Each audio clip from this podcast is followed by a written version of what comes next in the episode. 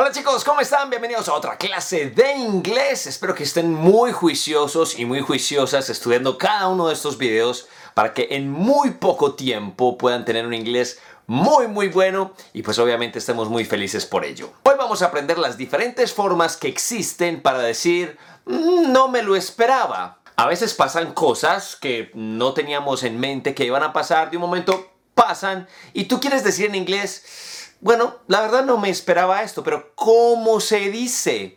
Pues para eso estás aquí en esta clase.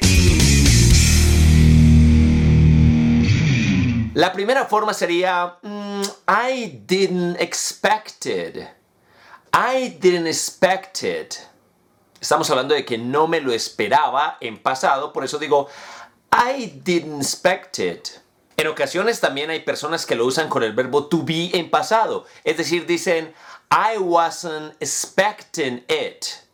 I wasn't expecting it. Ahí tengo que ponerle el ing porque estoy con el verbo to be, no me lo estaba esperando. Y ese it al final es esa situación que no me esperaba, por ejemplo. Hmm, I didn't see that coming. I didn't see that coming.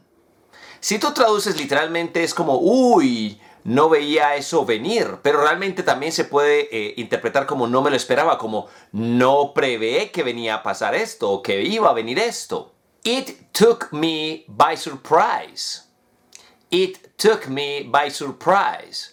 Si quieres ponerle un poquito más de énfasis, puedes decirle, mm, it really took me by surprise. En ese caso estamos hablando de que eso que apareció, que aconteció, que sucedió, me sorprendió. ¿Por qué? Porque no me lo esperaba. Mm, it took me by surprise. It caught me out of guard.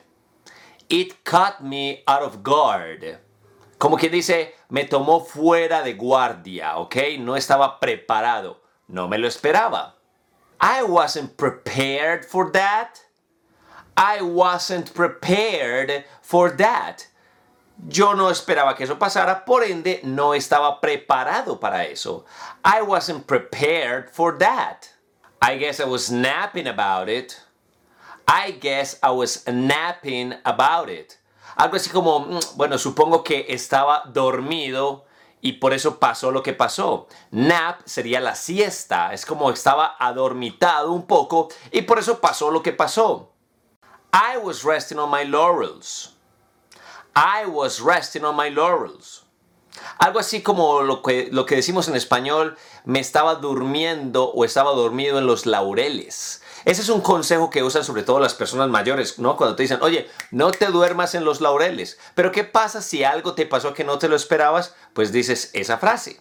Ahí está amigos, algunas formas que podemos usar en inglés para decir no me lo esperaba.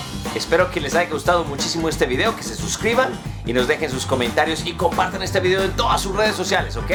I'll see you later, my friends.